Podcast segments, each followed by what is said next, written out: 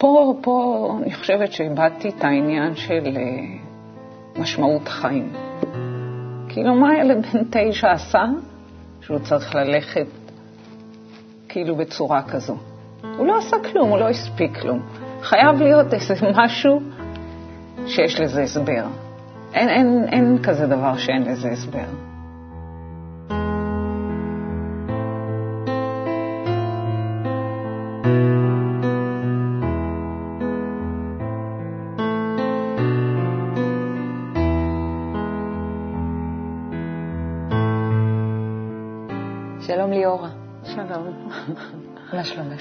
בסדר. אמרת לי שאת לא מתרגשת, שזה שונה, שאת בדרך כלל רגשנית, אבל הפעם, עכשיו, את לא כל כך מתרגשת. כן, מין תחושה כזאת שאני לא מתחברת פתאום לרגש שלי, אלא יותר למטרה של לשמה באתי. אה, באתי לכאן לעשות אה, תוכנית לא בשביל אה, באמת לספר את החיים שלי, אלא איך הגעתי למקום, למקום שהשלים לי בעצם את כל החסר שהיה לי כל החיים. אז בואי באמת במצב הזה נתחיל.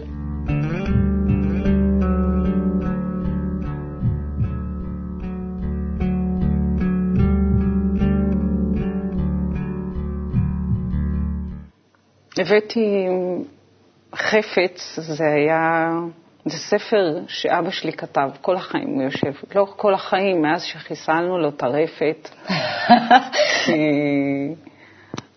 כי הוא כבר היה מבוגר ואף אחד מאיתנו לא נשאר, אז פשוט uh, חיסלנו את הרפת ואז הוא נשאר חסר מעש. אז uh, הוא, הוא כל הזמן, כל הזמן בראש היה לו את הסיפורים, וכל הזמן היה מספר לנכדים, ונורא רצה ל, לכתוב את זה. זה היה החלום שלו, להוציא ספר. וזהו, ואז לימדנו אותו להדפיס על המחשב. והוא עד היום יושב וכותב את כל הסיפורים, וברכות לכל, לכל אחד הוא כותב ליום הולדת ברכה. וכל חג וכל אירוע, וזה הפך להיות שגם אנשים מהמושב באים ומבקשים ממנו שיכתוב ברכות. את רוצה לקרוא לנו מפה משהו? נקרא... לחבר את כולנו לזה? נקרא ברכה שהוא כתב לראש השנה.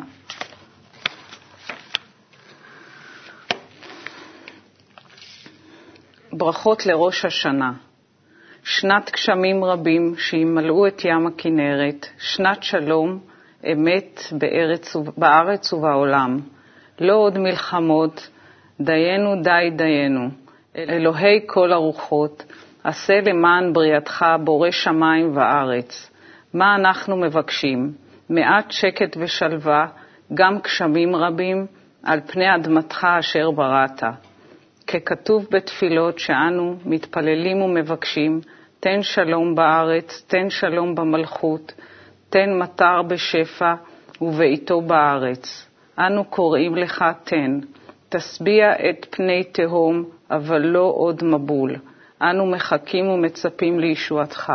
עשה את זה ועוד בימינו, שנזכה לראות כוחך הגדול. מה יש לך? תביאי לי איזה זיכרון אחד עם אבא. יש לי הרבה זיכרונות. את אמרת שאת ילדה של אבא. כן. כל הילדות שלי זה אבא. אני הייתי מחוברת אליו, אנחנו חמש אחים, אני ערבית, וזה היה פשוט כל דבר אבא. כאילו, אין, עם אמא כמעט לא תקשרתי. זה היה הכל, אני צריכה משהו, זה אבא. זה, הייתי הולכת, עובדת איתו ברפת בגיל uh, מאוד צעיר, אני חושבת כיתה ג', הוא לימד אותי לנסוע בטרקטור כדי לחלק ירק לפרות. הייתי כל כולי ברפת ועבדנו מאוד קשה בתור ילדים. תמיד היה לנו משק, כרמים, מטעים, גידלנו כל דבר אפשרי ש... ותמיד הייתי שם. הוא תמיד גונן עליי גם מכל דבר, הוא תמיד, אה, כאילו, לא, לא הייתי צריכה להתעמת עם אמא שלי או זה, זה תמיד אבא שלי פתאום היה בא ונעמד כאילו, ומצדיק תמיד אותי. זה היה, זה עד היום הסיפור הזה של הילדה של אבא שלה. הילדה של אבא שלה, את הילדה של אבא שלך. הבאת גם ציטוט, ציטוט נכון. שליווה אותך בתקופה שלפני שהגעת לחוכמת הקבלה. אה, כן, זה קצת אה, מאוחר יותר, כבר שהיו לי ילדים, אז אה, לפני השינה, לא יודעת מתי זה התחיל, היינו קוראים, הייתי אומרת להם אמרה של ישמור אותך האל ויגשים משאלתך, שתעשה בשביל אחר וגם למע... והוא למענך, שתיגע בכל כוכב, שתטפס על כל שלב, שתהיה צעיר לנצח. ויום אחד אה, היה אירוע בבית ספר של הבן, הוא היה בכיתה ד', וביקשו שכל ילד יכתוב משפט שאומרים לו, כאילו שהוא רגיל לשמוע בבית. ואחר כך תלו את זה על הלוח, וכל הורה היה אמור לזהות את מה שהבן שלו כתב. עכשיו את הולכת ללוח, את רואה כאילו שים את התיק במקום, תכין שיעורים וזה. עכשיו אני מתחילה לחשוד, כאילו, מה כבר הבן שלי יכול להגיד? פתאום אני קולטת את המשפט של לשמור אותך האל ויגשים משאלתך. אז זהו, אז אמרתי, זהו, זה המשפט של הבן שלי. ואז המורה באה וסיפרה לי כמה התרגשה לראות כאילו את המשפט הזה, כאילו זה לא, כל כך לא היה אופייני לשמוע כן. כזה משפט. זה קצת אה, מזכיר את אבא שלך, דומה לזה כן. הברכות שהוא בירך אתכם כל הזמן. ואני חושבת שזה אחלה להמשיך ובאמת ללכת לילדות קצת לפתוח שם okay. אוקיי. יותר.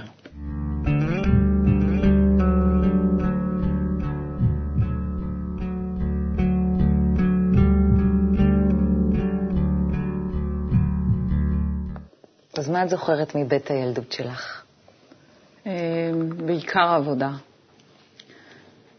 עבדנו מאוד קשה. אני הייתי ילדה רביעית, גדלנו בבית אה, שהוא אה, אימא מאוד דתייה, שומרת על כל אה, הכשרות, שבת, לא עושים שום דבר. מצד שני, אבא שלא מאמין בשום דבר, הפוך לגמרי. וזה היה כזה, התנדנד בין אה, קודש לחול. ותמיד היה ביניהם ויכוחים וריבים. ואימא משכה לכיוון הדתי, אבא לחילוני, וכשהגיע המצב שהיינו צריכים ללכת ללמוד, אז אנחנו בעצם היינו הילדים הראשונים במושב שיצאו ללמוד בבית ספר חילוני. ואנחנו, עכשיו כשאתה לומד בבית ספר חילוני ובית דתי, אז זה הופך להיות בעיה. כי אתה, יש מסיבות ביום שישי, מזמינים, יש אירועים. ואז אני זוכרת, אחים שלי היה להם קצת פחות בעיה, הם היו ותרנים יותר, אני הייתי מרדנית קצת יותר. הייתי מאוד חברותית, תמיד היו לי חברות, כאילו, כל הזמן הייתי מביאה, הולכת, וכשהיו מסיבות אין סיכוי שאני מפסידה. ואז היה ויכוחים בין אבא שלי לאימא שלי, ותמיד uh, ניצחתי איפשהו, שזה, שאימא שלי מאוד הייתה כועסת על זה. אבל uh, זהו, ככה התנהלו החיים, כאילו חוץ מזה שעבדנו מאוד קשה. היינו חוזרים בית ספר, אז לא לשיעורים, לא ללמוד, אלא לחלוף את הפרות, ללכת לקטוף ירק, ללכת להביא אוכל, וזו הייתה סיבה גם טובה למה לא ללמוד, מבחינתי. אז מה, מה העסיק נגיד את המחשבות שלך תוך כדי עבודה ועשייה כזו, פיזית? אמ, בגלל כל המריבות של הדת, של אימא שלי, עם האחים שלי, עם אבא שלי, זה תמיד הביא לי שאלה כזו של כאילו, מה, מה היא רוצה מהם? כאילו, אני לא רואה שאלה שבאמת הולכים כל שבת לבית כנסת, וכל אלה שהולכים ועושים ומקיימים את המצוות, הם באמת כאלה ישרים, או שהם באמת מצליחים, כאילו. לא, לא הצלחתי להבין אף פעם את החיבור הזה של uh, המעשים הפיזיים שאמורים ללכת עם הבן אדם הטוב שאמור להיות עם זה. ואבא שלי תמיד החזקתי ממנו בתור בן אדם הוגן, ישר, הוא היה כל כך נאיבי, כל כך uh, טוב תמיד, שאמרתי, כאילו, למה היא לא משלימה עם זה שהוא, זהו, למה היא צריכה שהוא ילך לבית כנסת? הוא היה אומר לה, כאילו, אין לי מה לעשות שם, מה, עם מי אני אדבר? ומה את חשבת על זה? לי זה נורא כאב מצד אחד על אבא שלי, כי אני תמיד ראיתי את הצד שלו, פחות את של אימא שלי. אחר כך, כשכבר גדלתי יותר, אז אה, גם הבנתי את הצד שלה ברצון הזה, כי היא בסך הכל גדלה על זה, וזה מה שבעצם אבא שלי הבטיח לה, שהוא יהיה דתי, וזה היה לה נורא קשה להשלים עם זה. ו... והייתי, היה לנו גבעה כזו בסוף השטחים שלנו, אז הייתי ביום שבת הולכת תמיד אחרי מריבה, או... כי ביום שבת תמיד היו את המריבות ללכת לבית כנסת. אז הייתי הולכת, יושבת שם, ותוהה כאילו, בתחושה הפנימית שלי, היה לי ברור שיש איזשהו כוח עליון. כאילו, קראתי לו אלוהים, כי זה מה שהכרתי. הייתי מדברת, כאילו, אומרת, מספרת לו, שואלת, למה, למה, למה צריך את זה? בתור ילדה נורא היה לי קשה, כאילו, כאבתי נורא את אבא שלי. ו...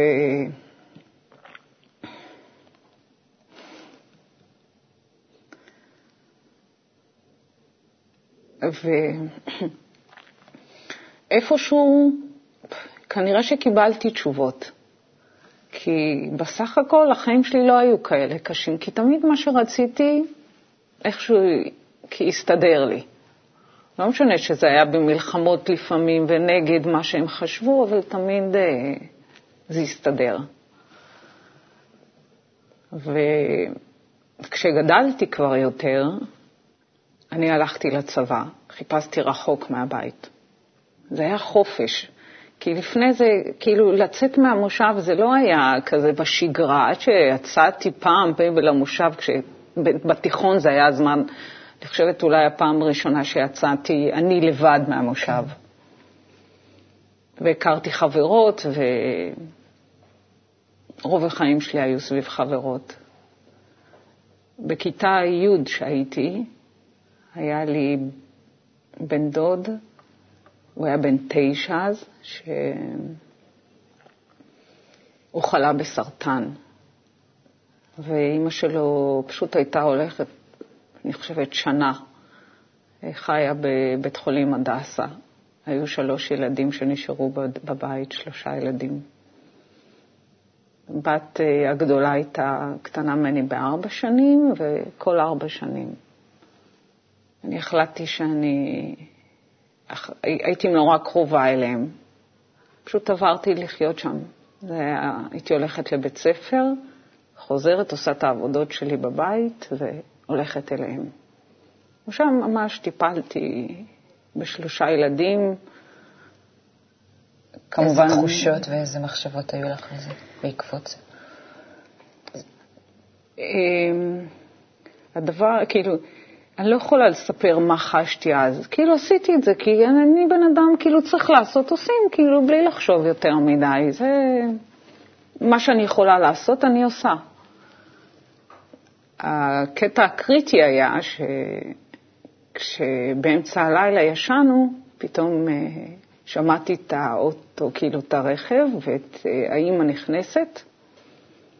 ישנו בסלון, אני והבת שלה, ואז היא מעירה אותנו ואומרת לנו שהוא נפטר. פה, פה אני חושבת שאיבדתי את העניין של אה, משמעות החיים. כאילו, מה ילד בן תשע עשה שהוא צריך ללכת כאילו בצורה כזו? הוא לא עשה כלום, הוא לא הספיק כלום. חייב להיות איזה משהו שיש לזה הסבר. אין, אין, אין כזה דבר שאין לזה הסבר. וזהו, ומפה באמת... אה, אז מה אפשר לומר שאת לוקחת מהילדות שלך הלאה? הרבה שאלות. אז בואי נראה אם את יותר מאוחר עונה עליהן.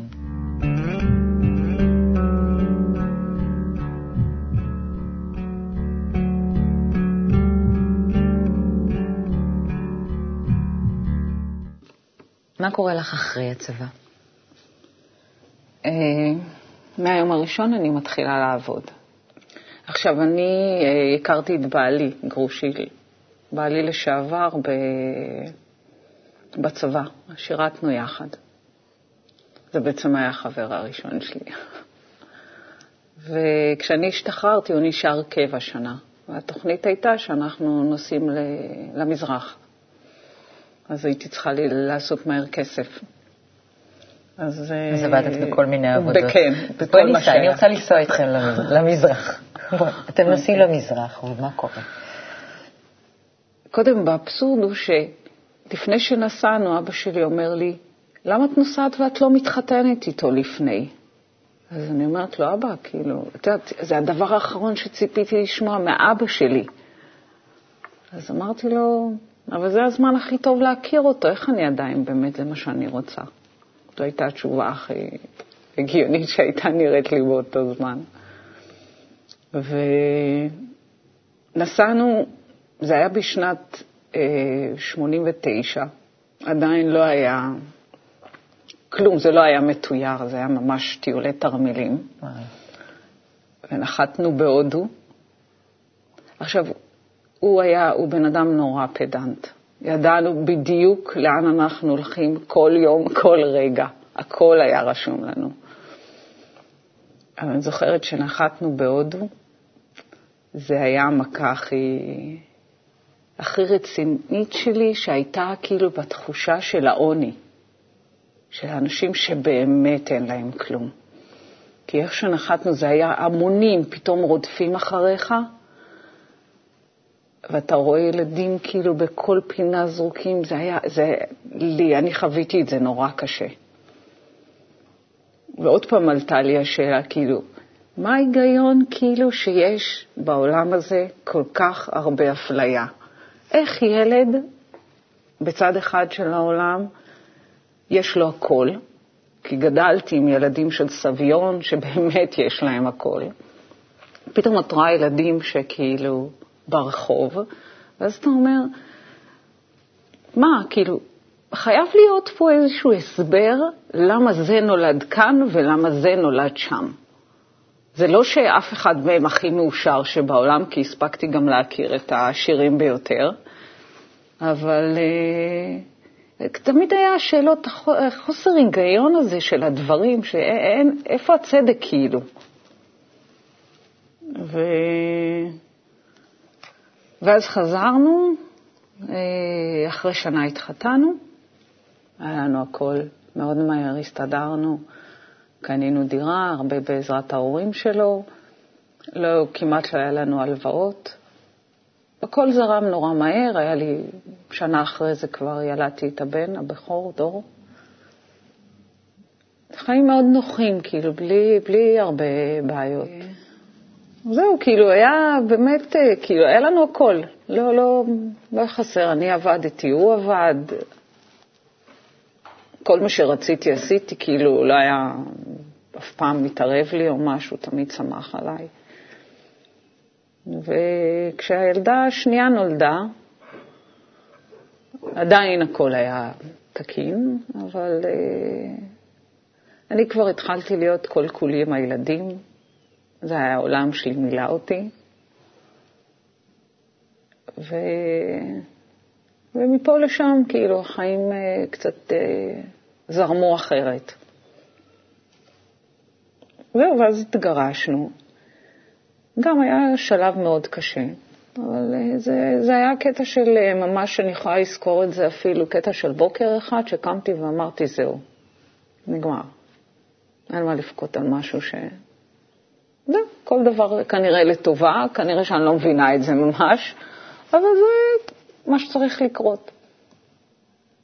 ויש תקופות קשות כאלה, כשאתה לבד, אז יש לך כל מיני אה, מחשבות, רצונות, שלא תמיד זה מתגשם לך כמו שאתה חושב שזה צריך להיות. היה לי קשר עם אה, בחור וזה נורא לא הסתדר, היה כזה מסובך מדי. ואז חברה אמרה לי, אמירה בר-זיו, בואי, אני... לכי לאילנה. מי זאת אילנה? לא, לכי. אמרתי לה, עזבי, אני מטפלת אצל פסיכולוג, אני חושבת, עברתי כמה פסיכולוגים טובים. ו... וזה לקח איזה חצי שנה, היא אמרה לי, לכי לאילנה, ואני בסדר. לכי, בסוף יום אחד אה, הרמתי טלפון לאילנה והגעתי לאילנה. הפגישה הראשונה הביאה לי את הספר שמעתי. אמרה לי, תקראי. כל לילה לפני שאת הולכת לישון לקרוא, ואני, מה שאומרים לי, עושה. אם זה יכול לעזור. כן, מה... ובאמת קראתי, הייתי קוראת. כל לילה לפני השינה קוראת. לא מבינה הרבה, קוראת. ואז הייתי אומרת לה אחרי איזה חודש, חודש, אומרת לה, תשמעי, אילנה, אני לא יודעת מה התמצית שאת נותנת לי, אני לא יודעת מה, אבל כל יום אני מתעוררת בשלוש בלילה. אני לא מצליחה לישון אחרי שלוש בלילה. אז היא אומרת, טוב, אז הגיע הזמן. אני אומרת לה, למה? תפתחי את הטלוויזיה, יש קמרה. קרמה. קרמה? ערוץ קרמה. כן, תשבי, תראי שם, יש שם שיעורים. אילנה אומרת, אני עושה. והייתי קמה בבוקר, שומעת. לא מבינה הרבה מה שהוא אומר, אבל זה איכשהו מושך אותי. כאילו, הייתי יושבת ורואה. ואז היא אמרה לי, טוב, אז תתחילי להיכנס, יש על, שמעתי, אתר אינטרנט. כנסי לשם, תקשיבי, תסתכלי, תראי. וזהו, ואז זו הייתה שבת שהייתי לבד, כי הילדים הלכו לאבא שלהם. אני חושבת, ישבתי, שמעתי כל היום שיעורים. וזהו, ומפה זה בעצם אה, התחלתי מהר מאוד, אחרי כמה חודשים זה היה שהיה את הכנס. נורא חששתי לבוא. מאוד חששתי לבוא. אבל זה היה ברור לי שאני באה. ו... אבל לא ידעתי מה אני הולכת לעשות שם. וכמו תמיד, אמירה תמיד מופיעה ברגעים הנכונים. היא אומרת לי, עד עם הילדים, זה בסדר. וזה מהכנס הראשון, התחלתי והייתי שם עם הילדים. וזה עכשיו כל כנס שאני עם הילדים. וזה מדהים, ואין דברים כאלה. ואני זוכרת שהבאתי את הבת שלי ליום אחד לשם, את היום האחרון דווקא, ואז יצאנו הביתה, אני גרה מרחק הליכה משם, אז אני אומרת לי, זה כאילו אנחנו יוצאות, ואז הבת שלי אומרת לי, אמא, זה כאילו אנחנו יוצאים לעולם אחר. כאילו, את מבינה, היינו בעולם, ועכשיו אנחנו בעולם אחר. אמרתי לה, את באמת מרגישה ככה? היא אומרת לי, כן, ממש כאילו, כאילו פיזרו אותנו פתאום. וזה היה כזה, כאילו, כל כך עשה לי טוב, שאמרתי, היה שווה את כל ה... מה תפס אותך? מה בסוף עשה לך את ה... קודם כל זה הסביר לי את כל השאלות שתמיד היו לי, כאילו, למה בעצם זה נולד לזה, ולמה קורה כל הדברים האלה, ולמה כל אחד מתמודד עם זה בצורה אחרת. השאלות האלה שהיית מסתכלת על המציאות ורואה אי צדק, ולא היית יכולה לתת איזה... זהו, זה, זה, זה, זה מסדר לך פתאום את הכל, כאילו פאזל, וזה ממש סידר לי את הכל. כאילו, זה היה לי נורא קל להתחבר על זה, כי, כי תמיד האמנתי שיש כוח עליון. אז כאילו, זה לא היה בעיה להתחבר לזה ולהגיד, אוקיי, הנה, יש לו סיבה לכל דבר. מה שכן, החומר והקבלה מסבירה לך את זה בצורה הרבה יותר מפורטת, הרבה יותר אה, פרטנית. ואז אתה כבר מבין באמת יותר את עומק הדברים, ולא רק את המשמעות של, אוקיי, יש, יש כוח עליון והוא מנהל אותנו, אלא זה הרבה מעבר לזה. ואיפה אנחנו שותפים בעניין הזה. אני חושבת שהגיע הזמן לציטוט.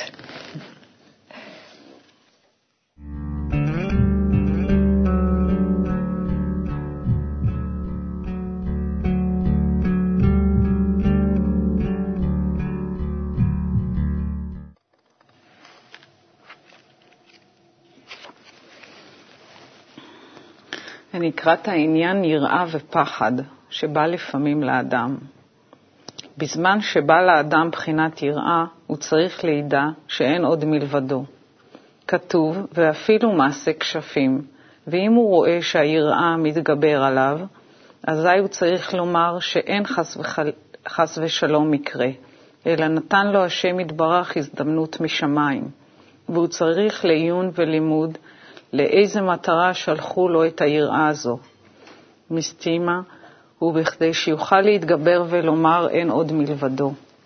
ואפילו, אחרי כל אלה עדיין היראה והפחד לא הלך ממנו. אזי הוא צריך לקבל מזה דוגמה ולומר שבאותו שיעור היראה צריך להיות בעבודת השם יתברך. היינו שהיראת שמיים, שהיא לי זכות, צריך להיות בזה האופן של יראה שיש לו עכשיו. היינו שהגוף מתפעל מהיראה הזו, החיצוניות, כן ממש באותה צורה של התפעלות הגוף. צריך להיות יראת שמיים.